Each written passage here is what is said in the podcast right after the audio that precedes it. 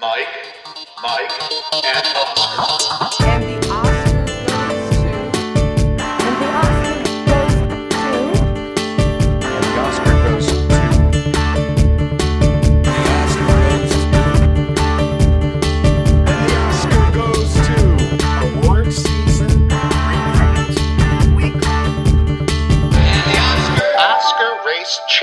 We're back. Welcome once again to another episode of Mike, Mike, and Oscar. I am your co-host, Mike. One co-host, also Mike, is here for another Oscar race checkpoint as we uh, prepare to get on our high horses and then run down a bunch of titles for a bunch of festival names. This episode, Michael. Yeah, Toronto and Venice have announced their film festival lineups. Uh, it does appear as if these film festivals are going to proceed. So we will take a break from Barbenheimer, just a, a mm-hmm. small break. I mean, next episode we'll probably be back with the Barbenheimer. Or mm-hmm. what's next? I mean, I, I- don't know. I've been tweeting out a lot about it, obnoxiously so. I've seen it. Yeah. I was like Turtleheimer or Begbie or Oppenbertle or Meg to me or like Meg t- Talk to Meeg. I mean, mm-hmm. like these Funkle jokes gotta what's, fly. What's been your What's been your favorite one that you've come up with? Uh, Talk to Meeg. Okay, that's good. I think like that's that the one I want to do as well because I'm craving a Talk to Me re rewatch and I want to see Meg 2. But I've also seen Teenage Mutant Ninja Turtles and loved it. Hmm. So I, if the if there's a way to work in all three, I would. Uh, I would. I, I, but I haven't figured that out yet. My brain hasn't gone there yet. There is an odd. We were just talking about this. There is like a lull in the schedule here. You have Meg too, but as far as like anything notable coming out after that, Strays maybe Blue Well, Beetle, I guess, on the 18th. There's stuff we want to see, but there's Yeah. just not like this Oscar movie lineup because challengers and you know uh, we just went through these three movies and I forget them now. Challengers, Poor Things, and Runaway Dolls. Runaway Dolls. Thank you. All three left, and now we're like September. What are we doing? We're planning all these specials, and we have these guests, and we're we're, we're we got half baked ideas, and we also have Oscar race checkpoints covering these festivals. So I mean, we're good with Oscar race checkpoints covering these festivals. You know, like one a week, but we gotta we gotta fill that second episode every week. So Do we do a whole week for Route 60, the Biblical Highway, coming out September 18th? I mean, Equalizer rewatch series. I didn't even know. I was stunned to see The Equalizer 3 is coming out September 1st. My Big Fat Greek Wedding has a third Yeah. film Yeah. coming out. We've already done Conjuring Universe. Like I, I want to see these movies. I just I'm Mm-hmm. No, you surprised do that not want to see my Big, big Fat Greek Wedding 3. No, you don't. yeah I watched Big, Don't lie to our Big Fat. Two. I watched Big Fat Two. It was, it was all right. What part of Big Fat Greek Wedding 2 made you clamor to want to see a sequel? Uh, I, I can't remember, but the Yeah, exactly. the decor, Sit here and lie to me before God and our the fans. food. They have great food shots in my Big Fat Greek weddings, don't they? The baklava. Hell This yes. is going to be a thing, isn't it? You're going to actually see this movie despite me now. Mike, I see every movie. I have a subscription service. But why? But that doesn't mean you have to. It does because I'm a hollow shell, and I need to fill this hollow shell. Like I get aggravated when I see great movies that have a poor 20 minute stretch. Uh-huh. Never mind poor movies. We have tur- you have turned into Dennis, and I have turned into Mac somehow. I don't know. Like you are, and the Newsflash, asshole! and I am. I'm Charlie right Hmm. now. I'm just happy with anything. I'm happy with whatever I find. Or remember the nuts episode? Just a bucket of chestnuts. Are they fancy nuts? Oh my god, it, I was dying. Anyway, uh, what are we talking about? We have like 74 movies to get into, but first we have to yell at Italians, don't we? Because we're very Yeah, angry well. with them. Yeah, let's. uh I guess we could start with trying to ruin your good mood softly, and then we'll do it more hardcore. Uh, we have news and catch up about strikes and schedule shifts and stuff like that. Anne Thompson dropped an article earlier last week, maybe it even been the week before at this point, talking about how strikes could affect the fall film festivals. The Emmys, on top of that, officially postponed their date. Uh, they have not announced a new date, but there will be no Emmys taking place on September 18th as was originally scheduled. Will film festivals be moved? I, you know, Telluride and Venice are probably safe. It's probably too late in the calendar to move them. I wouldn't be shocked to see something like TIFF be called off or turned online or canceled or something as a result of this strike. But you don't think that's going to happen, Mike? It's like the biggest one, though, right? I mean, wouldn't wouldn't the bigger one be harder to move? But eh, because it's the bigger one, don't they have more of a reliance on red carpet and meet and greets and the tourism aspect of seeing stars? They all do. Yeah. They all do. I mean, if anything, Venice is is pretty contingent on that. I think Amongst other things. I th- yeah, good God, I think Venice and I think TIFF.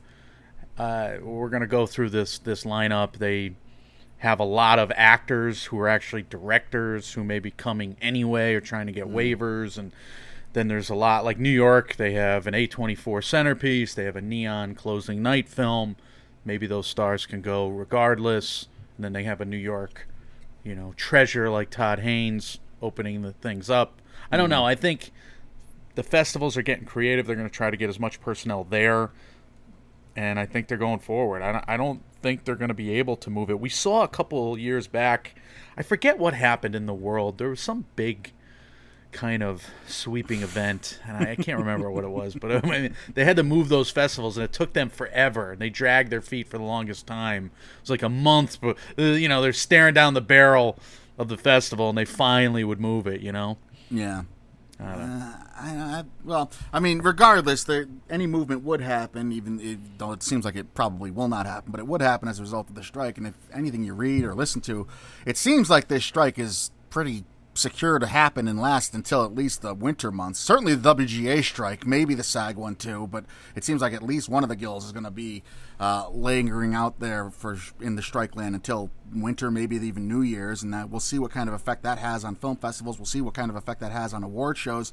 Uh, if, like I said, the Emmys are eyeing right now a, January 2024 date according to Variety, but uh, NPR had White Bear PR, a representative from White Bear PR, which is a firm that representing a couple of musicians who are Emmy nominated, and they are speaking out against the Emmys being put in the January time slot because they fear how the Television Academy's big night would do squarely in the middle of what is movie award season. They don't want to go face to face. They don't want to go head to head with what is, uh, you know, historically the movie awards voting period and, and precursor time. And this kind of brings up all sorts of questions anyway. I mean, what will the awards landscape look like if a strike isn't resolved until 2024? What film festivals or promotional events get pushed or canceled along the way? There was supposed to be uh, the a big musical number on the Today Show promoting uh, uh, what's the camp movie coming out? That uh, Theater the- Camp? the- Theater camp, yes, they were supposed to do like a big uh, a big number on the Today Show that had to get canceled. I'm sure there's other events going around. What are those cancellations? How are those going to affect the campaigning of these movies and the promotion of these movies? And then there's the the fact something like White Bear PR, like what agencies and what are the PR firms going to do? Are they just going to sit by, or are they going to start pressuring their clients to maybe push to accept a lesser deal against their own interests so they can get back to work? A lot of moving parts, obviously, with these strikes. Bellany on the town was uh, interesting in the last episode because he was talking about how these strikes may actually boost the boutiques like A24 and, and Neon because they may be able to get talent to work for them more often and uh, that they may get a raised profile if, if the film festival season is open to them in terms of them promoting their films and every- nobody else being allowed to. And there are stipulations with that. I mean, Neon and A24 and, and even Lionsgate, etc., they have to abide by the terms of the deal, the quote unquote fair deal that SAG AFTRA is pushing for. And SAG AFTRA is only giving or rumored to be giving them waivers uh, if they abide by those terms that the AMPTP Right. will not abide by. So, I mean, there's there's a lot of stuff going around in SAG. There's a lot of debate apparently where they're trying to figure out if this is good for them, if they should move forward with this. Does that put more pressure on these these uh, big studios? I got the acronym right for once, but I dare not try it again. so, so does like do the PR firms? I mean, who's getting more pressure? Like you're saying, like the, Yeah. you're talking about the reverse pressure, but I do think the studios. It sounds like they're good for a little bit here, and they're starting to move stuff off the September calendar. But it's bad. It's it's really lousy if stuff gets moved off the October calendar. Now we're looking at a cluster, you know what, for for Oscars we're look we're certainly looking at a barren box office per- period after Barbenheimer has boosted us a Right. tremendous amount, and you're going to squander all of that goodwill. And I think you got a couple other good movies coming down the pike here with Turtles and Talk to Me, etc. That people are. I mean, that's momentum. That's people having a good time at the movies, wanting to have a better time, a good time at the next Yeah. movie, at the next movie, at the next movie. And film festivals. If you have a good time at the last film festival, you go to the next one. I want to have a good time. I want to eat burgers and drink Guinness and have a good time. Damn it! Yeah. What's I- going I on? Your lips to God's ears, and it's a it's a waste of momentum too, like you were alluding to. I think AMC I read had their best week ever in the 103 year history of the theater chain. It's great. uh, as a result of ba- uh, Barbenheimer there, and now they got to kind of you know the schedule, the release schedule is what it is at this point. We already commented on it. But instead, we have film festival directors left to their worst devices because they have all of these slots to fill now. And who do they fill it with? Well, Woody Allen has Coup de Chance. The Palace from Roman Polanski is going to play out of competition at Venice. And Dogman by Luc Besson will play in competition. Now, clearly we, we, can't necessarily group these guys together, but there is one word. It starts with R and it ends with E that each man has been either accused of or admitted to. Well, they're.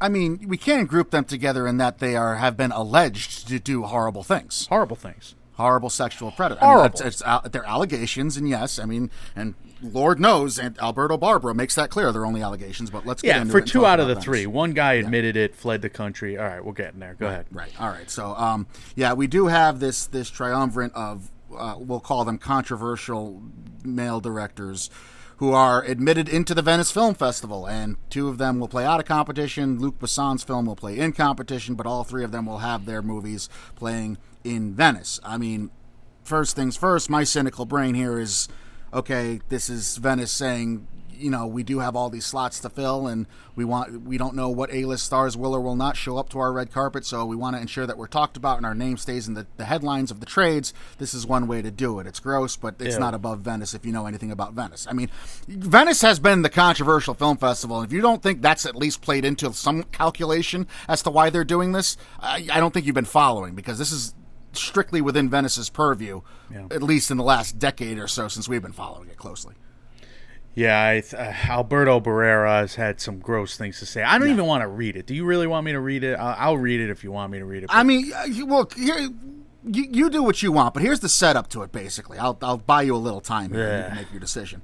Alberto Barbera is the Venice director, and he's always in the eye- the eye of this storm here, and whether he's you know letting in these f- films from these alleged monsters into the film festival, or whether he's uh, giving these canned responses as to why his film festival always happens to skew against film uh, films made by female directors or helmed by female talent. Nonetheless, he did give an interview with Nick Vivarelli of Variety, and he explained that well, his stance is letting in these three movies from these three controversial figures because of a basically a binary calculation on his part that says, look, these guys aren't in jail and they've been acquitted or at least admitted to their wrongdoings decades ago. All right. So uh, the, these are Alberto Barbera's words. Luc Besson has been recently fully cleared of any accusations. Woody Allen went under legal scrutiny, scrutiny twice at the end of the 90s and was absolved. With them, I don't see where the issue is. Again, this is all Barbera. In Polanski's case, it's paradoxical. It's been 60 years.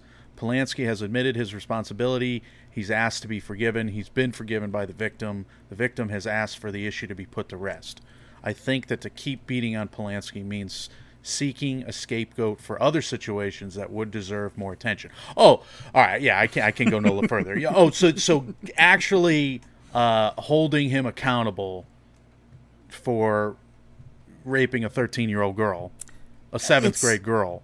Yeah, it, I mean it's a, a ludicrous explanation, right? just just because she's quote unquote forgiven him now after he fled after he Yeah. fled justice after he's lied cheated and stolen budgets from other deserving filmmakers but he gets the right to tell his story his story his way on his terms and and he he gets to have his career and his platform and he gets to be showcased and promoted by Venice and other film festivals, by the César Awards.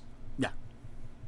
Which uh, I mean, admitted uh, who was who was the actress who who ran out of there in, in protest when he won? And good Adele. Haenel. Yeah, Portrait of a Lady on Fire. There, great for her. Um, all right, look, the lawyer side of me wants to come out and say, factually, what he said here for the most part is true. Woody Allen did undergo legal scrutiny twice and was absolved at the end of the '90s. Polanski did admit to it.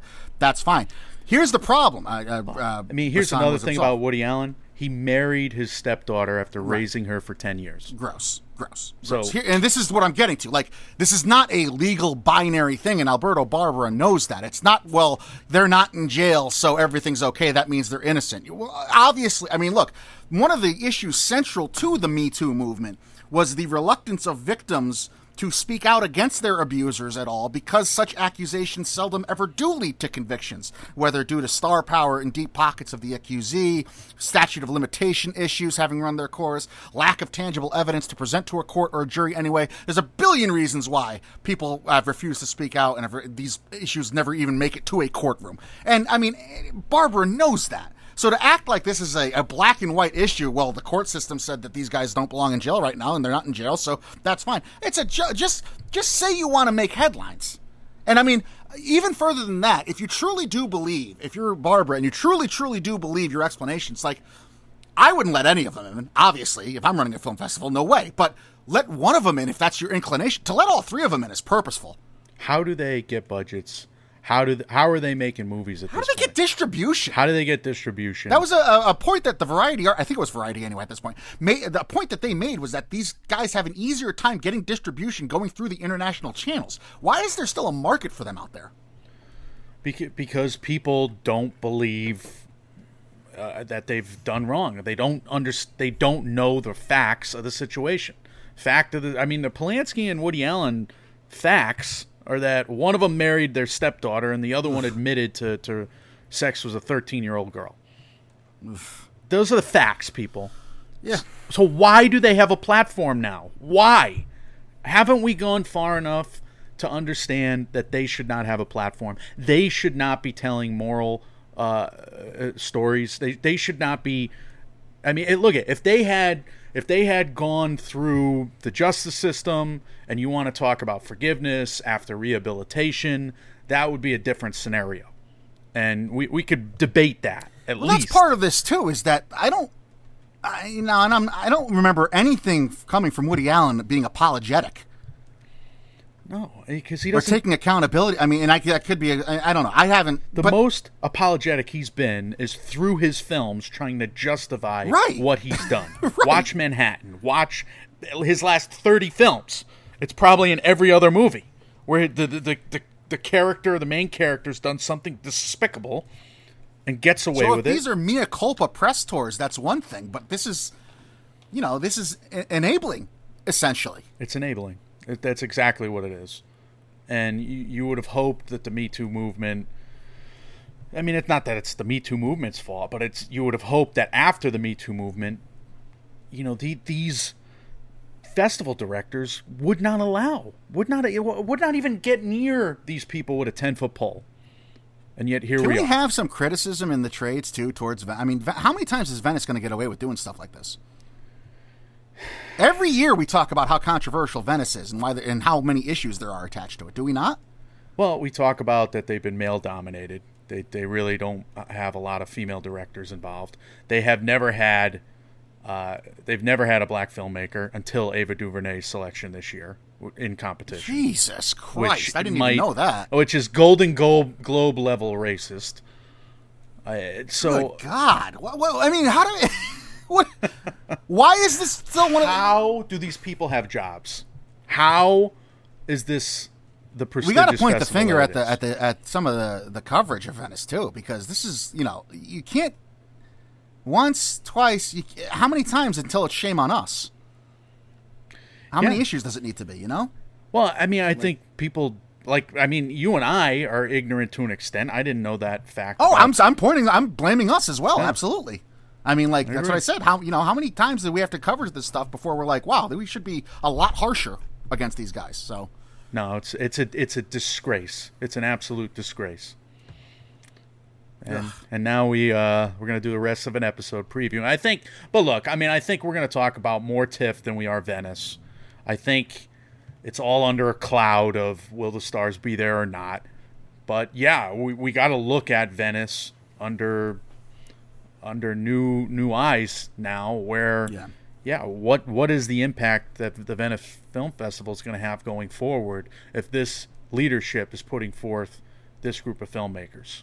within these subliminal messages attached to them by doing by you know absolving them essentially but well, Well, trying to, is, trying is to, is. trying to normalize. Um, so not that it's you know how do you let's transition smoothly from that um it's impossible to but we're gonna we still do have a rest of an episode to do like you said and the barbera interview also did touch on i mean leaving the sexual allegation stuff aside not that you ever can but there were other things talked about in that interview that do uh, hold bearing with regards to the strikes and the film festivals and film promotion this year under the uh, the, loom, the looming strikes that are happening, the ongoing strikes.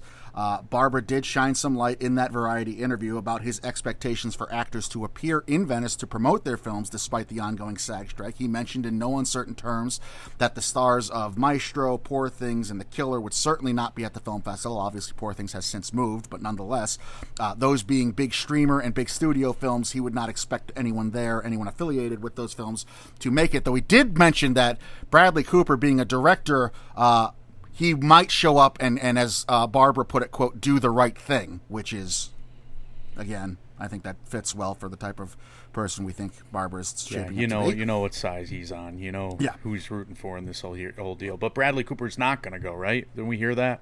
So a lot of these filmmakers are just not going to go uh, for those reasons, and I, you know, you we could see that be a trend. The problem Mm-hmm. is for these indie films, you know, will these indie films survive? Will they be able to? Uh, make money down the line if they're not promoted at a festival. I mean, th- and those, he, he he said as much too. He said the stars of the the likes of Ferrari, Origin, Priscilla, they may actually come to Venice in the film festival because he's, it's his understanding that they those stars are asking SAG for waivers to appear at Venice right now due to those films being on the indie status. And now, I mean, the question arises that brings up a whole new batch of questions. Does that impact, hurt the strike's cause if those stars actually do show up? Does it strengthen the strike's cause because they're able to be on a red carpet and talk about the strike to the press, et cetera, et cetera? Now, I don't know what Neon's deal for Ferrari was, but I know that Ferrari was a $90 million budget for Michael Mann, the Adam Driver film. Neon is, is gotten it a uh, closing night uh, spot at the New York Film Festival, and Ferrari is going to Venice as well. That's a movie I can see getting promoted by its stars if, if, if it's going it with uh, a production company and with a distributor that is, you know, non-struck. I can I could see that, and I can see, like Bellany said, this putting some pressure on the studios, the AMPTP. I got it right again. Yeah, look at you.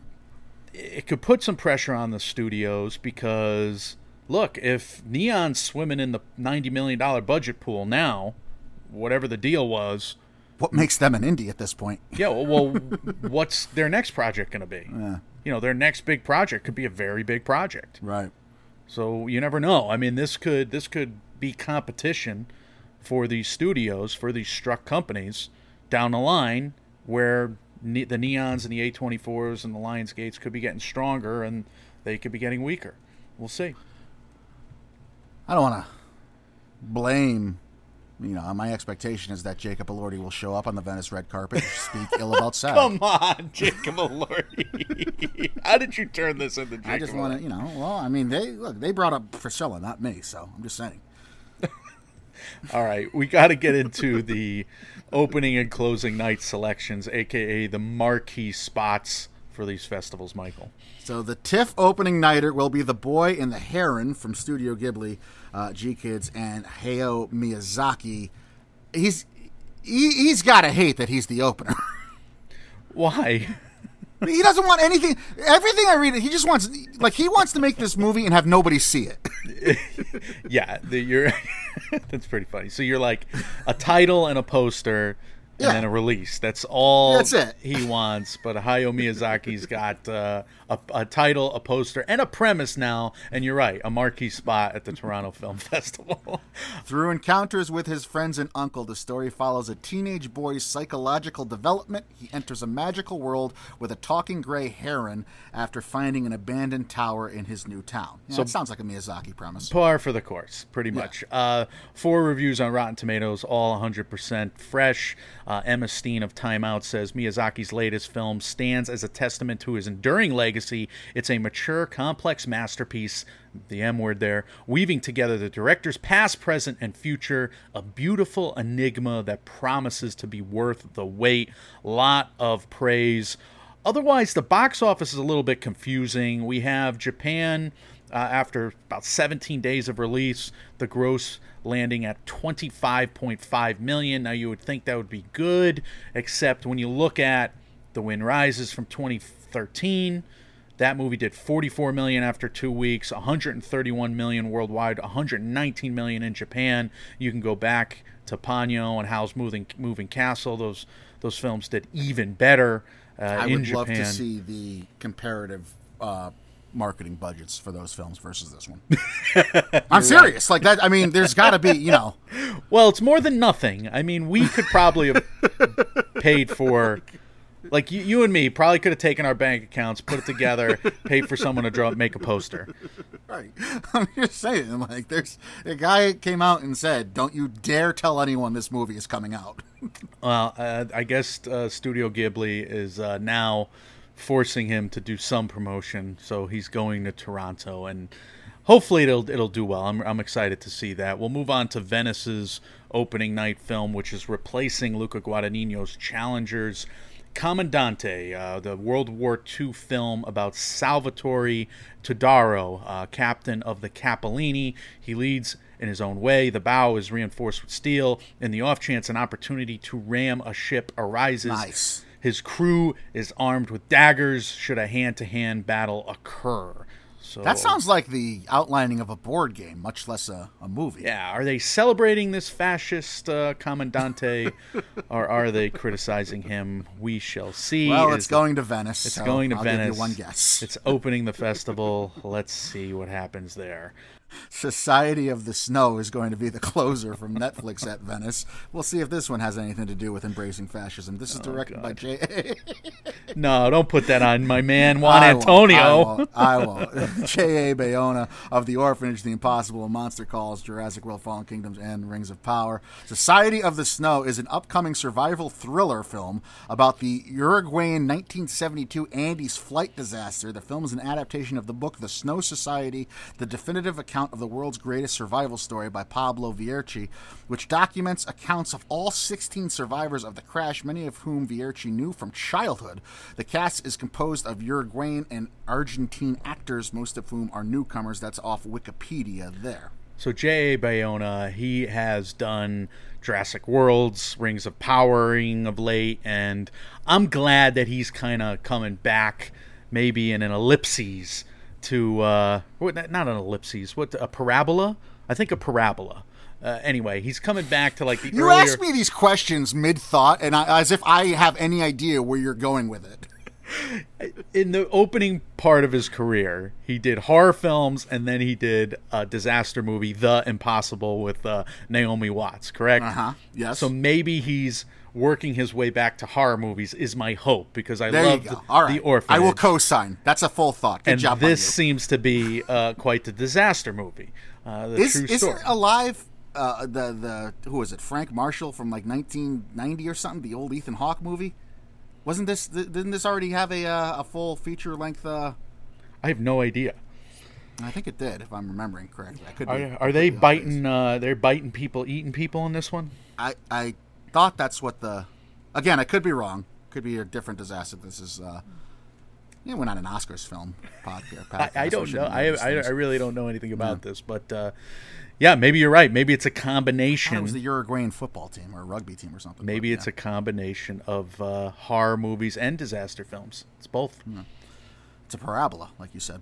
Parabola. I think that's correct. All right, we got some carryovers from Sundance and Cannes. So let's talk about the movies that are playing uh, both TIFF and Sundance that premiered at Sundance earlier this year. Uh, we have the Wall Street thriller Fair Play, that's also from Netflix.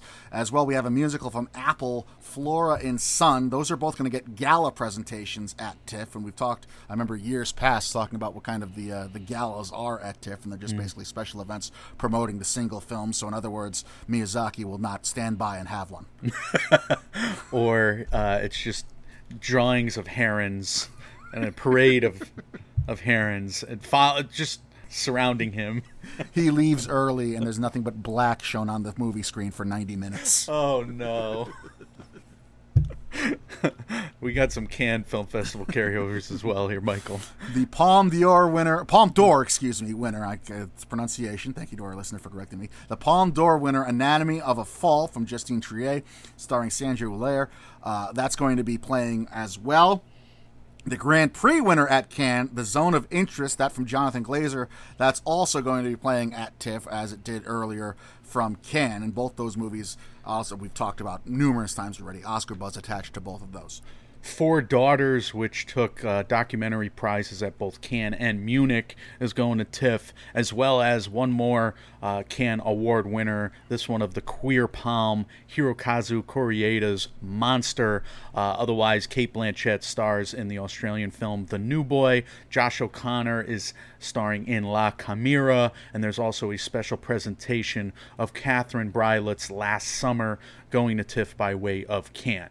Now, oddly enough, I did not notice any canned films also heading to Venice. Those two seem to have a rivalry. You don't think uh, Woody Allen's going to be playing TIFF? Woody Allen is not playing TIFF, oh, as Oh, far okay. as I know, unless that's announced in the coming. Because like TIFF's got more announcements to come, but uh, like the midnight section will come out any minute now, probably while we're recording. But uh, Yeah. yeah. we we got some films that are playing both TIFF and Venice, though, Michael. We'll start with The Beast. That's directed by Bertrand Bonello, stars Léa Seydoux and George McKay.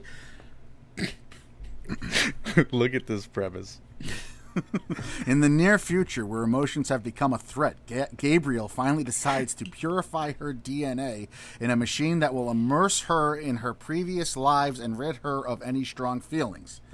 She then meets Louis and feels a powerful connection as if she has known him forever, a melodrama crossed by the genre which unfolds over three distinct periods 1910, 2014, and 2044. Did the late great Rick James write that premise? What am I gonna do? Just grind my feet on somebody's couch? I got more sense than that. Yeah, I remember grinding my feet on Eddie Murphy's couch, and then they rewind it. She has no way of having strong emotions, and then she meets Louis and feels a powerful connection immediately. What are we talking about? Look, I would watch Léa Seydoux and George McKay just stand next to the grass and have the grass grow for two hours. But this is one cock of shit premise right here. My God. Just nonsense, man. Hollywood keeps making the same movies over and over. we got Hitman. Hitman is uh, coming from director Richard Linklater. Hitman follows Gary Johnson, a staff investigator who plays the role of a hitman to catch individuals ordering a hit. Hitman stars Glen Powell of Top Gun Maverick, set it up, and of course, Richard Linklater and Powell have already teamed up uh, with Everybody Wants Some, so I'm excited for Hitman. That's a weird premise, too. A staff investigator who plays the role of a hitman to catch individuals ordering a hit. So he's not a hitman, just a faker. Very misleading title there. Memory, uh, directed by Michael Franco, is next. That's Jessica Chastain, Peter Sarsgaard, Merritt Wever, and Elsie Fisher. A love struck couple attempt to build a relationship while dealing with trauma and dementia. Good God. So I've never seen a Michel a Michael Franco Michel Michel Franco Michelle, film. I think. Yeah, I called him Michael, but there's no way there. You're right. Uh, part of it is because of the hot water he got himself in a couple years ago in Mexico. People have accused his film New Order of being classist and racist, and he then accused the criticism of being reverse racism against white Mexicans, and then he immediately apologized for that. And apparently, his second film was like one of the most depressing movies ever made in the last decade, Sundown. So I- I've just like avoided this guy's work, but I I I know he's done something right to get Jessica Chastain, Merritt Wever, and El- Elsie Fisher on board here, right? With Peter Yeah. Sarsgaard. It's a pretty pretty loaded cast, certainly. Yeah. Maybe they're so. just four unhappy people. maybe. Uh, otherwise, we got some notable films just going to Venice. Obviously, the cloud is hanging over them, but let's talk about them. All right, the Venice uh, ex- Competition. I was gonna say I was gonna say exceptions, but it's exclusives was the word I was looking for there. There you go. Ferrari. It's going to lead us off. We talked about this one a bunch already. Uh, Writer director Michael Mann returns with his biopic of Italian sports car entrepreneur Enzo Ferrari. Adam Driver stars alongside Penelope Cruz, Shailene Woodley, Jack O'Connell, Barry Sarah Gadon, and Patrick Dempsey of Grey's Anatomy. A bunch of Italian actors with a lot of really Italian, beautiful sounding names here. Neon has the rights to uh, a Ferrari. They acquired it from STX, and the film is set for a Christmas Day release date here. Yeah, I'm rooting for it. I'm excited for it to come into New York. I hope Venice doesn't ruin that for me. El Conde is directed by Pablo Larraín of No Neruda, Jackie Spencer. That is coming to Netflix. Uh, it centers on Augusto Pinochet, who is not dead, but an aged vampire. After living 250 years in this world, he has decided to die once and for all. Of course, Pablo Larraín made Ema. He's made Jackie Spencer. Good God, he's made some intense films. And now he's taking one of the most demonized, horrible dictators in the history of his country and turning him into a character vampire, a, a vampire character. so I don't know if, if I'm like a quote unquote fan of this dude Larraín's movies, but every single one of them is appointment viewing. Yeah. And this seems gonzo. Was Venice the film festival which Netflix abstained from for all those years, or was that Cannes? That's that's been can. No, it was Cannes. Okay, because I was going to say there's a lot of Netflix being played and filling in the, uh, filling in the, I guess the slots here at Venice. But Yeah, there is. My wires crossed there. Yeah, there is. No, Netflix has a home with Venice. Interesting. All right. Evil Does Not Exist, directed by Hirosuke Hamaguchi of Drive My Car. Set in a village close to Tokyo, one day the village inhabitants become aware of a plan to build a glamping site. And I just looked this up and learned this. Glamping is a portmanteau of glamorous and camping. Yeah. It describes a style of camping with amenities and in some cases resort style services not usually associated with traditional camping. That's from Wikipedia, which is this whole episode. And now I know what glamping is. Oh, I didn't and know there was there was a resort tied to it. yeah, I'm, I, w- would you ever glamp? Well, I knew what glamping was. I didn't realize there was a resort aspect. but to my knowledge, glamping was basically getting a super, you know, overpacked, wildly expensive RV and basically bringing a house to a camping site and calling it camping, but you're you don't you have all the amenities of home and all the electronics and stuff. You're living like a king. I think So I would no, I wouldn't because just go to a hotel. I would probably glamp before I would camp. That's oh, not camping us. can, can go to hell. Yeah, that's not us. Like we, you guys know this. We're we're filmed. I'd rather sit in a room and watch a movie than be outside and bugs biting me and whatever's dirty and. Come on, you can't expect. I mean, all you uh, nature enthusiasts, God bless you. Not for us necessarily, though, Michael. I like going for walks. Yeah, walks. That's good. I could do a hike. You know, I saw another bear. I saw another bear. I texted you, didn't I? A bear ran across the road while I was driving. Yeah, yeah, yeah, yeah. You, you did, you did. It's like a, it was like a boo boo. It was like a, you you know, a, a, a younger Little guy? bear, Yeah.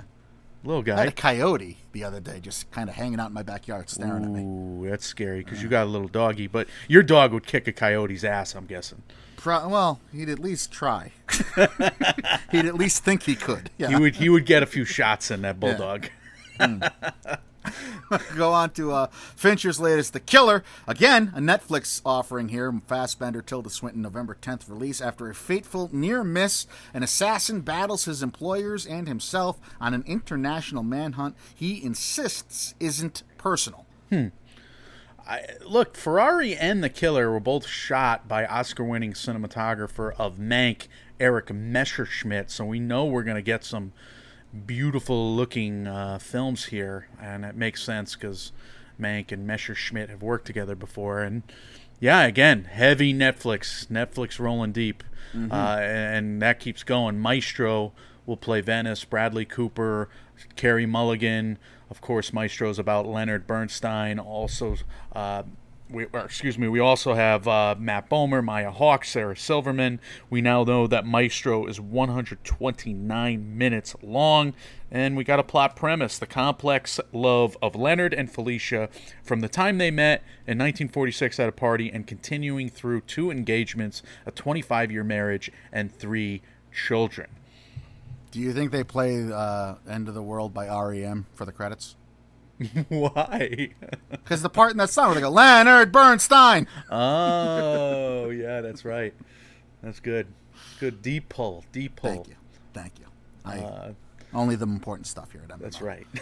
Origin from co-writer and director Ava DuVernay, and of course Netflix making an appearance again. Haven't heard from them yet. Uh, Aunjanue Ellis Taylor, Nisi, Na- Niecy Nash Betts, Jon Bernthal, Vera Farmiga, Connie Nielsen, and Nick Offerman. It is based upon Cased Cast. Cast Cased I think cast. Bassinger. Like, Cast. Like, the, like the caste system. Yeah, the origins of our discontents by Isabel Wilkerson. The premises promises that the film will discuss the unspoken system that has shaped America and chronicles how lives today are defined by a hierarchy of human divisions. That sounds like an Ava DuVernay type of uh, premise there. That's intense. That's Take something intense. wildly intangible and important and try to put it down into a uh, comprehensive film. She's good at that. Otherwise, we have Poor Things, Yorgos Lanthimos, Emma Stone, Mark Ruffalo, Willem Dafoe, Ramy Youssef, Jerrod Carmichael. We now know that Poor Things is an hour and 42 minutes on the long side there from Searchlight. Poor Things, of course, has been moved to December 8th from late September, and uh, not happy about it myself, but we'll, we'll have to deal. Does it give you hope for awards chances? But why is it moved? It's moved. or are they just because- abandoning for because of the strike? Yeah, I, I, it sounds like a strike thing. Yeah. Sounds like one of all the strike things, right? Anyway, Priscilla, Nah, nah, Sofia, nah. yeah, Priscilla Coppola, so Priscilla Coppola, Sofia Mm-hmm. Coppola's film Priscilla from A24, starring Ka- Kylie Spiney or Kaylee Spi- uh, Spaney, one of those two. I gotta, we gotta learn the pronunciations of these. Uh, It'll come to probably. Oscar nominated or Oscar contending actresses. Jacob Elordi also stars as Elvis the Presley. himself. Priscilla is going to be 110 minutes long, so that's a nice little brief Oscar movie length there, so that's cool. It'll also be the New York Film Festival centerpiece on October 6th. I don't know if it got a date yet, but uh, Priscilla. I'm gonna seek it out at New York. I hope I hope to see it there. Uh, Remember otherwise, when the remake of The Omen came out on June 6, 2006 because they wanted to do 666? you saw the the number six, and you had to. Okay. No. I was thinking Jacob Elordi being the devil, to be honest, completely honest.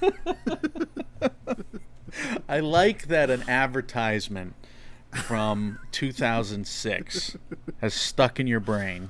I'll do you one better. Mm-hmm. When I saw the number 23 with Jim Carrey, walking out of the theater, I, there was a poster for the Simpsons Mm-hmm. movie coming out, and the Simpsons movie came out on 7 27 uh, 2007.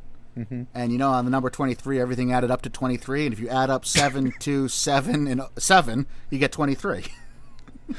It must be the devil. You're right. Jacob Yeah, Elordi, piece of Is- shit. The devil. We have proven I hope it. we have him on someday, and I will cower. I will cower immediately before him. What a talent! What a talent he must be. All these great movies. Uh, anyway, the Venice jury includes Damien Chazelle, Jane Campion, Mia Hansen Love, Martin McDonagh, and Laura Poitras. Uh, we got a few out of competition notables, starting with a new uh, movie by Wes Anderson, Michael. We've never had two Wes Anderson films in one year before. I wouldn't think, right? I mean, he's never. think so. Yeah, wonderful story of Henry Sugar. Chronicles a variety of stories, but the main one follows Henry Sugar, who is able to see through objects and predict the future with the help of a book he stole. This is from a Roald Dahl book. Stars Benabil Gumbaboo as Henry Sugar. Ray finds as Roald Dahl, uh, Rupert Friend, Ben Kingsley, Dev Patel, and Richard Oy- Ayo. Ayo, boy. I Oh, love him man, too. we are a Yode. batting- It's a Yode. I know it's a Yode. We are batting uh, like yeah. under the Mendoza line in this Yeah. episode. the, the British comedian there. God damn it. I So- apologize, Richard. apparently this is like short films like this is four parts uh, uh i mean it's it's it's a bunch of sinister tales, which is interesting uh, for for Wes Anderson. So is he gonna do like some kind of a horror adjacent thing in Majigger here? Or I tell you what, I mean, well, October release date, first of all, but I would love to see a Wes Anderson take on horror. Why not? uh, I'm in uh, October 13th, like you said. So that that's a little horror adjacent. I'm rooting for it. I hope so. Anyway, speaking of horrifying dudes, Aggro Drift from Harmony Korine. Harmony Korine is the horrifying dude. He's good God, he's got a history. Uh, this film stars Travis Scott and Jordi Mollà of Bad Boys 2 and Blow. So can't find much on Aggro Drift. After announcing his directorial debut alongside Harmony Korine on Circus Maximus earlier this week, Travis Scott and A24 have another film collaboration on the way, slated to hit the big screen at the 2023 Venice Film Festival. Entitled Aggro Drift, the 80 minute film was directed by Korine and features Scott in the starring role. That is all I know from the rap. What the hell could this be, Michael? So, is is there a second Travis Scott A24 film? Because the rumor was there was a Travis Scott A24 film that was shot and produced and is never going to be seen. Well, Circus Maximus just like surprise. Here's a here's a movie, and we're giving it a wi- wide-ish release. And then here's the next one. A24 is just putting it in theaters. Like, is hmm. A24 just going to start surprising us with films? I, it's just strange. I, I they're usually so metic- you know meticulous about marketing and keeping stuff out and long windows and theaters and Did you watch Guts as a kid? I did. Where is this? Go- I mean, we only have 174 movies left. Come on, come on. Will you tell me where you think I'm I going with this? I don't know. I don't. Come on, Guts. Yes, you do. Yeah. What? What was Guts? I can't even remember. Guts was like the American Gladiators, but for kids, right? Yep. Okay. And what was the what was the big finale at the end of every Guts episode? Did it involve slime? No, you had to climb the aggro crag. The aggro crag. Mm-hmm. Mm-hmm. You see? So, the this is Travis Scott climbing Fraggle Rock for A24. Go down to Mo Collins with or Mo with the rules. and the Mo. director of Gummo. Is that is that the direct, the director of Kids, right? Harmony Korine. Yes. Yes. Oh, and, and Gummo, Christ. I think. I think you're right. Ugh. I, I talk about a movie I had to shut off like immediately. Both of them are just uh Gummo. I mean, Gummo. Kids was a rough set, but Gummo was that was that got turned off. All right, let's talk about William Friedkin now. McCain Mutiny Court Martial, William Friedkin's, uh, starring Kiefer Sutherland, Jason Clarke, Lance Reddick, and Jay Duplass, follows a naval officer who stands trial for mutiny after taking command from a ship captain he feels is acting in an unstable way, putting in danger both the ship and its crew. Can't Jason Clarke just be a good guy for once? Can't he? Like, do you think he's a lawyer here? Do you think he's got the big white British hat on for this Is it- one? well, if he is, he's he's definitely the defense lawyer, right? Or no, he's got it. Well, who are we rooting for? in this? Are we, are I don't. rooting for I the- don't remember the Caine Mutiny. Just remember Anthony Hopkins and somebody else. Hmm. Re- remaking. No, Anthony Hop. I I can't remember. Good God! But I have not been a fan of the last two William Friedkin movies, The Devil and Father of Morth. Talk about a movie that just I shut that off out of. I just couldn't watch it anymore. It was so bad. And then Killer Joe was so disgusting. Ugh. Did you watch that? No, but listening to you shutting off these movies, I don't understand how you have it in you to watch everything like you do. I try, but I don't. No, this is Commendable. I try and I don't. Anyway, we have uh, notable TIFF galas, Michael. a bunch of movies now, hopefully getting away from Venice. Dumb Money is going to be one of them. That's obviously something we've talked about. We have Oscars hopes for. Craig Gillespie's coming to theaters on the 22nd of September. Paul Dano, Shane- Shailene Woodley, Seth Rogen, America Ferrera. We've previewed this one a billion times. Dare I jinx them? Dumb Money was one as a Sony film, and mm-hmm. Sony moved everything else but left Dumb Money there. Can we hope that Dumb Money stays in late September? You would think if they were going to move it, they would have moved it with everything else. They better not move it. I, I hope they keep it there, my friend. I got nothing. I was trying to think of a punchline, but I couldn't land on anything. Mm-hmm. are, you, are you cutting it? Are you, are you No, no, no, no, no, no, no, no. That's staying in. Oh, That great. is gold. You don't you don't move on from stuff like that. The end we start the from next, is next. the next text is bold. You're supposed to take it, aren't you? What? Guys, if, if you don't know that we Oh, have the- text yeah, yeah, here no, that's yeah. bold and non-bold. Yeah. And one of us is supposed to take the bold text. Yeah. No, I was us- I was I was waiting for a reaction from you about the punchline thing, but you didn't give me one. So now we just had to sit in that silence. I thought you just dead air. Here we go. Again, we only have 354 movies left. the end we start from, starring Jodie Comer, Katherine Waterston. Benedict Cumberbatch has to stop making movies, or I need to start writing down improv names for his name. But he's in this too. Mark Strong, written by Alice Birch, who did Lady Macbeth. Uh, the film directorial debut of Mahalia Belo, a woman who, along with her newborn, try to find their way home as environmental crises that submerges London in floodwaters and sees a young family torn apart in the chaos. Good God. WTF. Um, But I don't know if you're supposed to end sentences with prepositions, but is a movie title a sentence? Otherwise, I'm in for Alice Birch scripts. Lady Macbeth and The Wonder were both very strong stories. And no, the uncle didn't do it, or the nun uh, surprised me. And I was left with a, a, a fun movie to watch where I could not guess the ending of The Wonder. So That was the Florence Pugh starving. Uh, that's correct. One, right? Yeah. Yeah, she's been in two of uh, Alex Birch's scripts there, and uh, it's surprising that she's not in this one. All right. This- uh, this yeah, this is the non bold. bold script I'm supposed to read. We have Lee starring Kate Winslet, Marion Cotillard, uh, Alexander Skarsgård, Andrea Riseborough, uh, Josh O'Connor, Andy Samberg, and Noémie Merlant. Uh, directed by Ellen Kuras. Cinematographer turned director of He Got Game, Summer of Sam, Blow, Eternal Sunshine. Of course, she's the DP for those. This, I believe, is one of her first directorial effort, efforts. I didn't write that down. Maybe it's maybe she's done a few things. I think she maybe have done some TV, but we have a plot premise for Lee. Lee Miller goes from a career as a glamour model to enlisting as a photographer to chronicle the events of World War II for Vogue magazine. Lee is going to be 116 minutes long, and you have some high Oscar hopes for this film, Michael. Yeah, I, I, I mean, how can you not, right? Winslet, Marion Cotillard, it's got a great cast. Uh, we just saw what Riseborough did with her Oscar hopes uh, last time around, last year.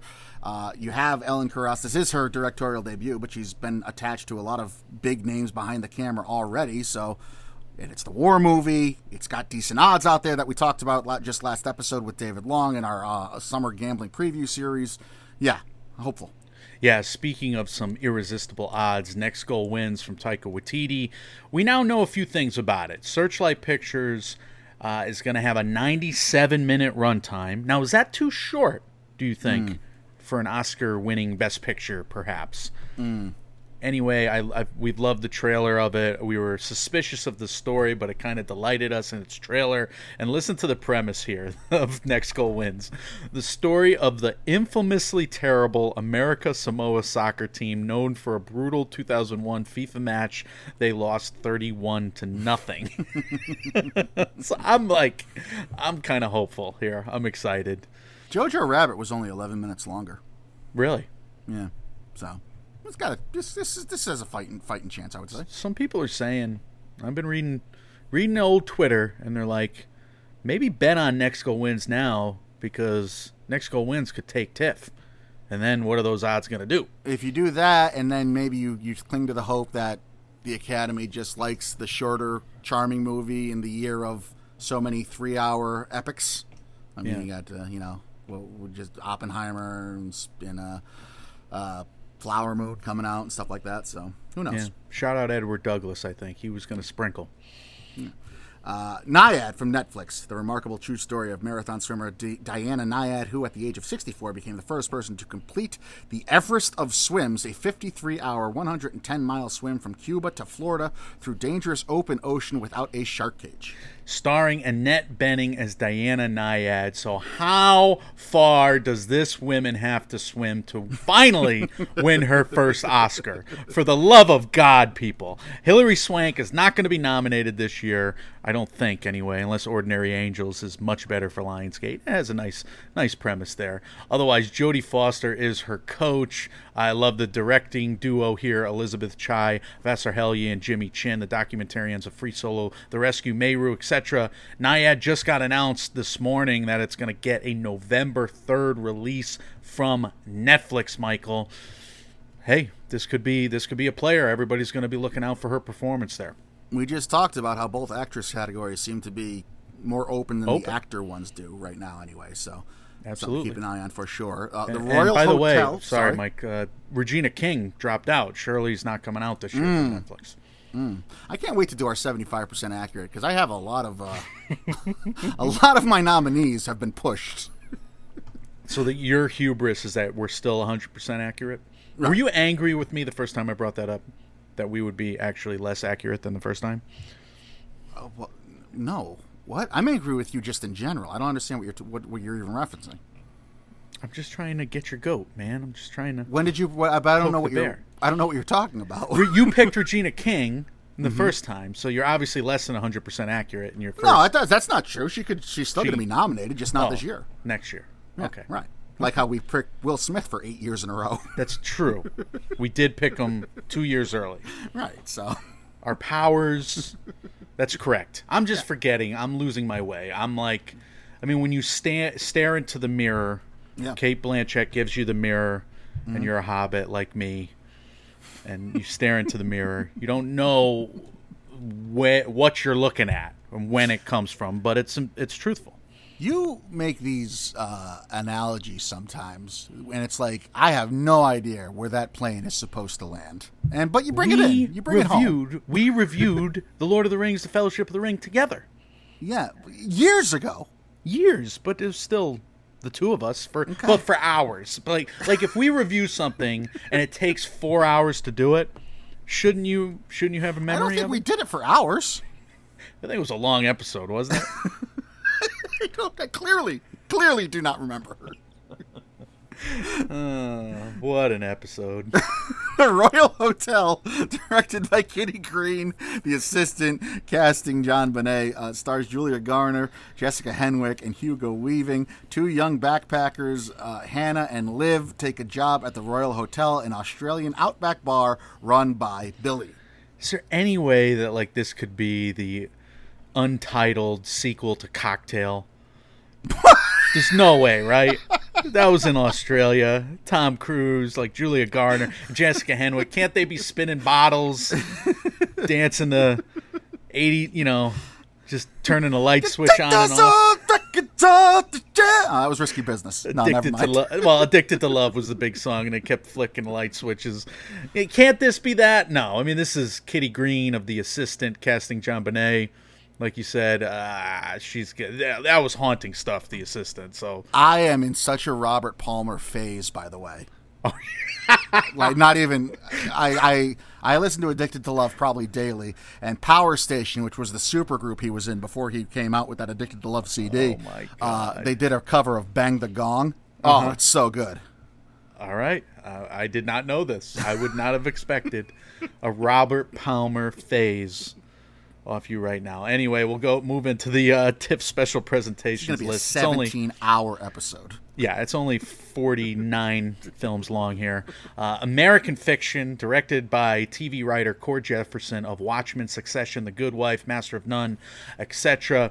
American Fiction stars Jeffrey Wright, Tr- Tracee Ellis Ross, Sterling K. Brown, Issa Rae. From MGM and Orion Pictures, here's the premise. English professor and author Thelonious Monk Ellison writes a satirical novel under a pseudonym with the intent to expose the hypocrisies of the publishing industry.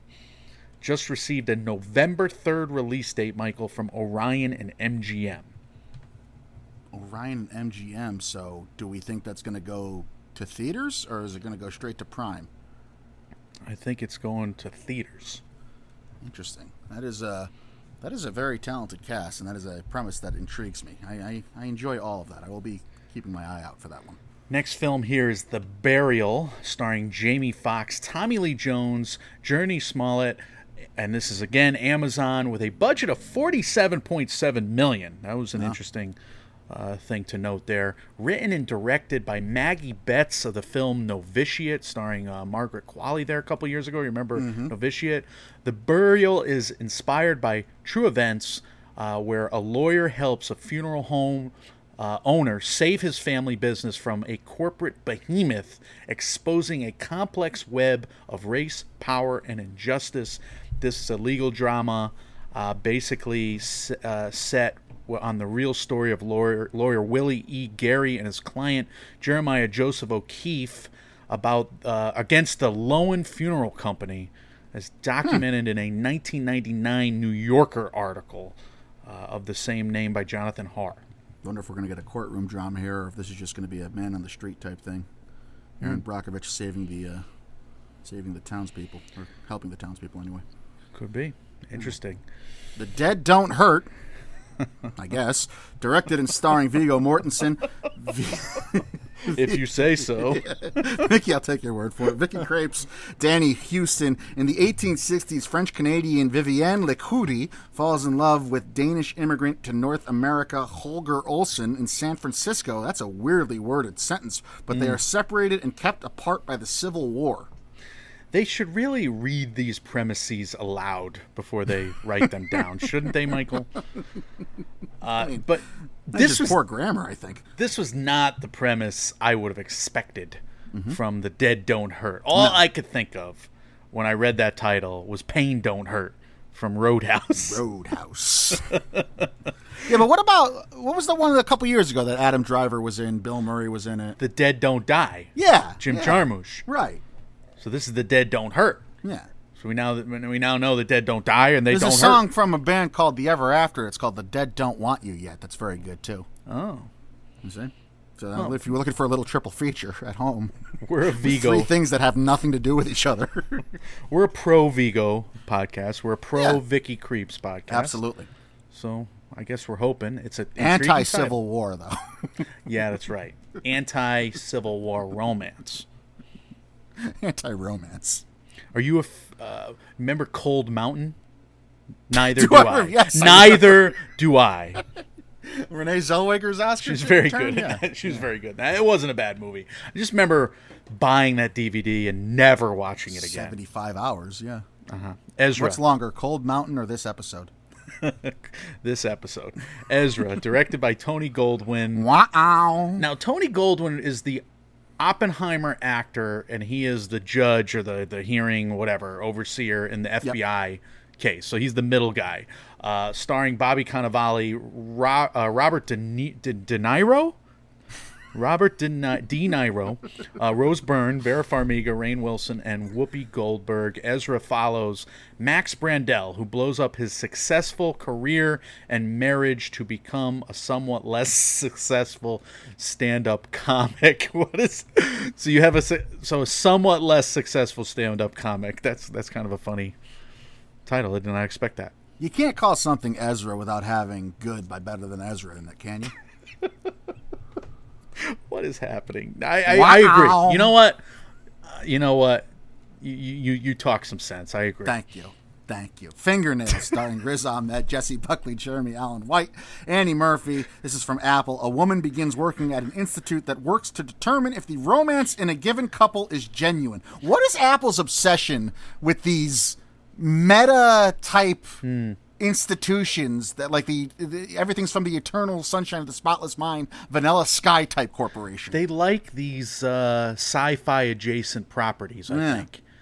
But but what did you know? Speaking of Oppenheimer, what did he say? Only a complete fool or an adolescent presumes to know someone else's relationship. There you go. Huh? Jeremy go. Allen White Don't know what more evidence you need. or Riz Ahmed? Who am I blaming? All right. Uh, the holdovers. We got a trailer for this. What did you think of the holdovers trailer, Michael, starring Paul Giamatti and Da'Vine Joy Randolph? I'm not even going to mention the filmmaker. We've trashed enough filmmakers in this episode. What do you think? like I said, it, it looks it certainly.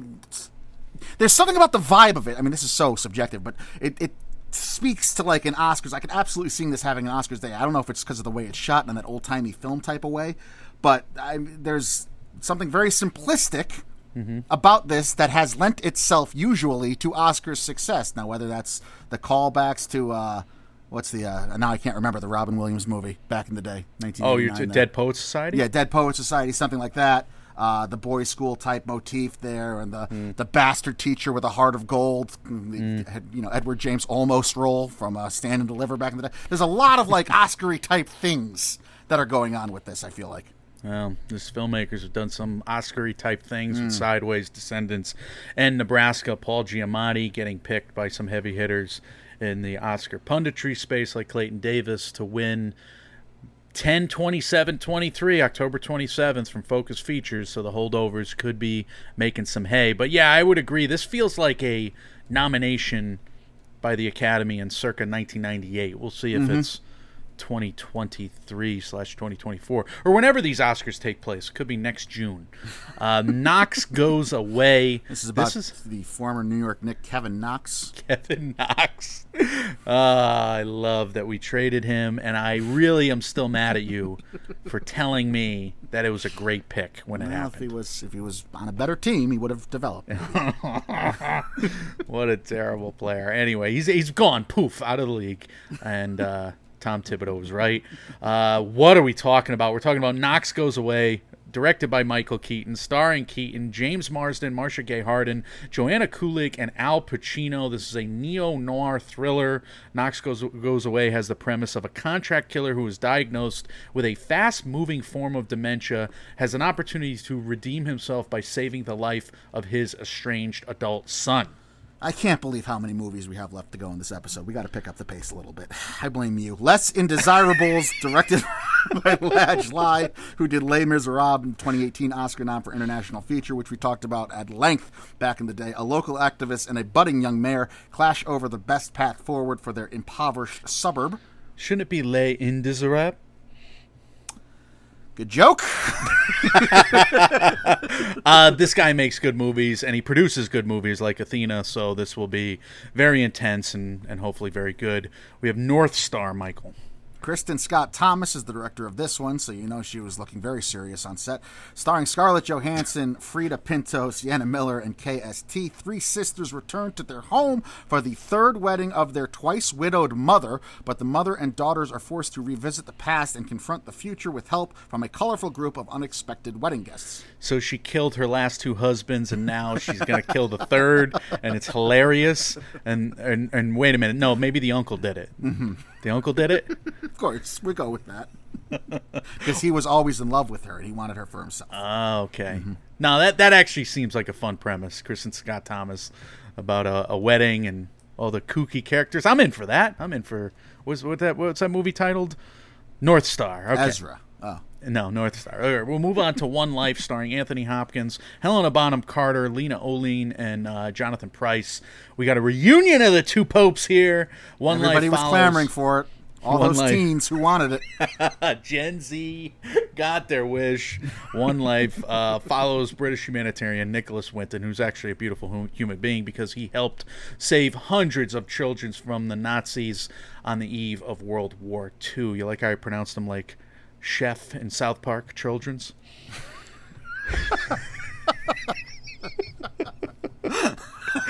we got Pain Hustlers from David Yates, who's done the hair, some of the Harry Potters, starring Emily Blunt, Chris Evans, Andy Garcia, Catherine O'Hara, Jay Duplass. Hey, look, Netflix, going to be a TIFF. This has a release date around Halloween of October 27th.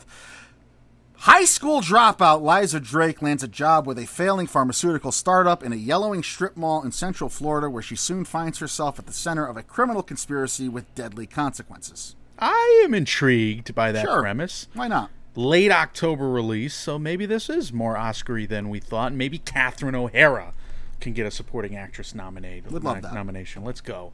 Uh, the Peasants. This is a Polish animated film from the directors of Loving Vincent, Oscar-nominated Loving Vincent, uh, from DK and Hugh Welchman, using a team of animators and painters who work by hand. Kobiela adapts a Nobel Prize-winning novel uh, about an early 20th uh, early 20th century Polish peasant woman who creates havoc by marrying an older rich man. Pierogies. You're the Polish. I think I'm having here. kibasi and pierogies for dinner tonight, as a matter of fact. There you So, go. Staying true to my heritage there. Good. Uh, Give this the Oscar. Poolman, directed and starring Chris Pine. A man tending to the swimming pool uncovers a sizable water heist, one in the same vein as Chinatown. Uh, and some young upstart may or may not have spat on him. I, I you didn't read that second half. no, Poolman. Uh, look, Chris Pine. These these stills are hilarious. All of, of him just basically looking like the dude from The Big Lebowski. so I cannot wait to see Poolman. It also stars Annette Bening, Danny DeVito, Ariana DeBose, and Jennifer Jason Leigh. Uh, let's get back to the Netflix heavy hitters. We have Rustin, directed by George C. Wolfe of Ma Rainey, starring, of course, Colman Domingo as Bayard Rustin, a gay civil rights activist who organized the 1963 March on Washington. Rustin also stars Chris Rock, Glenn Turman, Da'Vine Joy Randolph, Michael Potts, Jeffrey Wright, and Audra McDonald. And we now know Rustin is getting a November 17th release from Netflix. Michael, how how possible is it that we are going to get the uh, four acting winners playing at TIFF this year? Give me a probability. Uh, 14%. Damn it. All right. Just trying to be optimistic. Seven Veils, directed by Atom Egoyan, Atom Egoyan, Sweet Hereafter, uh, Chloe, starring Amanda Seyfried, uh, who has notably gotten a waiver, I believe, to promote this film, Seven Veils, uh, amid the strike. Plot premise reads An earnest theater director has the task of remounting her former mentor's most famous work, the opera Salome. Some disturbing memories from her past will allow her rep- uh, repressed trauma to color the premise, uh, present. Seems a little little heavy-handed there. Very serious premise. We'll see how that turns out. How about this one, Michael? You you read this one. You tell me if this one tickles your fancy. This one sounded interesting to me. Wicked Little Letters, based on a true story, residents of 1920s Littlehampton begin to receive obscene letters from an unknown source, prompting a group of women to find the source. Stars Olivia Colman, Jessie Buckley, Joanna Scanlon, and Timothy Spall. That's essentially the premise of uh, Pretty Little Liars. Is it? Kind of. Oh. There's a Oh, dead body involved in Pretty Little Liars. I watched it. I watched the entire series. I'm not going to lie about Did that you when it was really? on uh, ABC didn't- Family. Yeah. I'm learning so much about you in this episode. I had no idea you were a Pretty Little Liars guy. and uh, basically, you are you are into this premise. I thought you would be. I had a feeling. Yeah. Yeah. I like death and suspicion. Wicked Little Letters. All right, we'll move on to Wildcat, co written and directed by Ethan Hawke. Follows the life of writer Flannery O'Connor while she was struggling to publish her first novel. Wildcat stars Maya Hawke, and now I'm I'm in. We have mm-hmm. Ethan Hawke directing his daughter Maya Hawke, playing Flannery O'Connor alongside of Laura Linney, Steve Zahn, Alessandro Nivola, Vincent D'Onofrio, and Cooper Hoffman of Licorice Pizza. I'm in. I'm in for that one too. There's a lot of great casts. I, I think I made this point last year too, talking about TIFF. But TIFF always seems to get the ones with like the great colle- best collections of talent. Yeah, it'd be, Seems you know what would be cool if they like can go there and promote it, and we can all go and watch them. No, can't have it all, can we? Women of the Hour, starring Anna Kendrick and Tony Hale. 1978 serial killer Rodney Alcala appeared. Oh, I've, I've heard about this. This is the dating game one, yeah. Appeared on the dating game and won a date with Bachelorette Cheryl Bradshaw. At the time, Alcala had murdered five women, and Oh my his God. strange facade during the episode later nicknamed the dating game killer. There's the uh, you could find the actual clip of him on the dating game on YouTube still. I want to ask you premise of the festivals. Is this the leader right now, Woman of the Hour? Because this It's is up this. there, yeah. But I have a I have a sick fascination with that true story anyway. Anyway, there's one documentary here that might beat it. It's not this one. Hate to Love, Nickelback. Disagree. documentaries now. Uh, this is actually getting a gala, an intimate portrait. Uh, It's about Nickelback. yeah.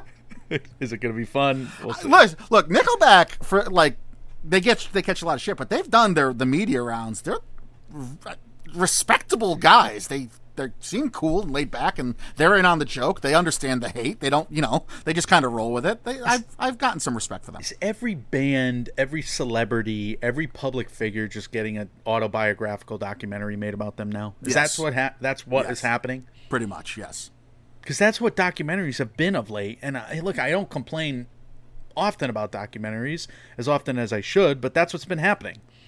Like I would rather this next one, Copa 71, about the first unofficial Women's World Cup in Mexico City in 1971. You'd rather watch that than a Nickelback documentary? Yeah. Well, I know, mean, we but- all have our preferences. Anyway, we have In Restless Dreams, the music of Paul Simon. We have Mountain Queen, about a mountain climber from uh, Oscar nom- nominee Lucy Walk- Walker. I, I kind of gave up at the end of this about a mount, Queen about a mountain climber. Oscar director. Uh, we have Defiant, uh, which uh, is about Ukraine's foreign minister uh, Dmitro, excuse me, Kuleba, uh, and that that seems intense, of course. Uh, Flip side, it's about saving a New Jersey record store, Michael, produced by Judd Apatow, and then this might be the well. I'm, let me get rid of this one first. Sorry, not sorry about Louis C.K. Uh, about the scandal from the perspective of the accusers. I was reading about that. That's that's something that's going to be appointment viewing for us. Otherwise, listen to this. We have the we have the contestant about a bizarre Japanese reality show where a man named Nasubi is confined to a room naked and left there for a year. He had to fill out magazine sweepstakes coupons to get enough food and clothing to survive. What the hell does that mean? So he had to fill out. Was the sweepstakes for food and clothing, or as like they would feed him if he filled out these random sweepstakes, so he would get pestered with junk mail for the rest of his life? it says he becomes like this national celebrity while he's he's in there you know performing this reality show and just trying to survive the contestant I'm. I could live in my room naked for a year if I had food and clothing. but I think I'd need internet access at some point. Does he have that? i have no idea i i, I know as much as you he has magazines I have to He get my people in contact with this uh, production company. what a lineup we have folks Tiff has done it again. God damn it. well what's the premise of the episode do you did you have one that you were referring back to The, the naked contestant is pretty good. that's pretty good Pretty right good. Yeah. yeah so i brought it up Yeah. Yeah, you did a good job there. Good job by you. Wicked Little Letters or The Contestant. My hmm. God. Hmm. Not Priscilla, I'll tell you that much. What? How is He knows what he's done. he? Remember, but you didn't say this about Jenica Henwick. Je- Jessica Henwick, excuse me. Mm-hmm. She was in like 17 movies two years ago, wasn't she? Wasn't she? I The think- Matrix. I think there's a. Uh, Mm-hmm. I think I had an ex who once said how hot she thought Jas- Jacob Elordi was, and I haven't let that go. Oh, I think There that's where is. this is. I think that's where this is all stemming from. But now it's a bit, and I got to be. St- I'm married to it. there it is. Now we know. and what a petty grudge at the at the nexus at the at the center of The good news is thing. nobody's ever going to hear that because there's. It's impossible anyone made it this far into this specific episode. That's right. Not even our mothers are listening. So That's it. uh, Uh, we should just end it. What if we just hit stop right now and do the outro, guys? As always, we want to hear from you your thoughts on the festival lineups, your thoughts on how Venice is treating those three controversial directors Oh, as well. That's what matters most to us. You can leave us those as well as any other thoughts, comments, questions, or concerns you have about anything we do here in the MMO Empire on our social medias. We are Mike, Mike, and Oscar on Facebook and Instagram at MM and Oscar on Twitter, Mike, Mike, and Oscar at gmail.com.com, and on Reddit. We are available wherever you do hear podcasts. And if you're listening to us on either the Apple Podcast or SoundCloud app, if you appreciate what we do here, if you wouldn't mind leaving us a five star review, those help us out immensely. Thank you to everyone who has done so thus far. I had to get through that quickly because I was stifling laughter the entire time thinking about us just hitting stop and just putting the episode out as is. That'd be hilarious. But Mike, tell the good people what's coming next and let's have some words of wisdom. Well, even if these Oscar contending films aren't coming out in American theaters, uh, they will be premiering uh, overseas and they will be premiering outside of the U.S. at these film festivals. So we will be covering that. We are we're also getting the New York Film Festival lineup sometime soon. I think next week, sometime is my guess. Uh, London Film Festival will follow, and like I said, TIFF they'll probably announce some more stuff like the midnight section, etc. Uh, otherwise, uh, we got Teenage Mutant Ninja Turtles. We got Talk to Me. We're gonna review them in some way, shape, or form, probably in the next episode of Oscar Race Checkpoint. And uh, as you can tell today, even if these movies aren't released in theaters, these Oscar contenders, we're just gonna make our own fun. We're gonna make our own fun. we're gonna make shit up. We're gonna get trying. goofy. no, we got a lot of cool stuff planned. We're gonna do our summer Oscars, uh, summer Oscars uh, series. It's gonna be a full series, and it's gonna be glorious. Seventy-five percent accurate predictions. The uh, summer, literally the summer Oscars, where we just nominate stuff and give it a fake awards. I, I love those fake. When was the last time we did a fake award show? I live for these. It's been a while. So we got that too. Do I? Have, am I supposed to say something wise? yeah, sure. I don't think I have it. I. Do you have anything wise for once? Sometimes it's wise to know that what you have is unwise. Those are your words of wisdom. Wow, that's deep. Deep cut. You're right. I'm gonna hate us when I edit this episode. I'm sorry. Guys, when reality sucks, you can cut deep with us. We are Mike, Mike, and Oscar trying to make award season year round. You can hate us with us too, I guess. trying to make award season year round without the stuffiness. We will see you all very soon. See ya.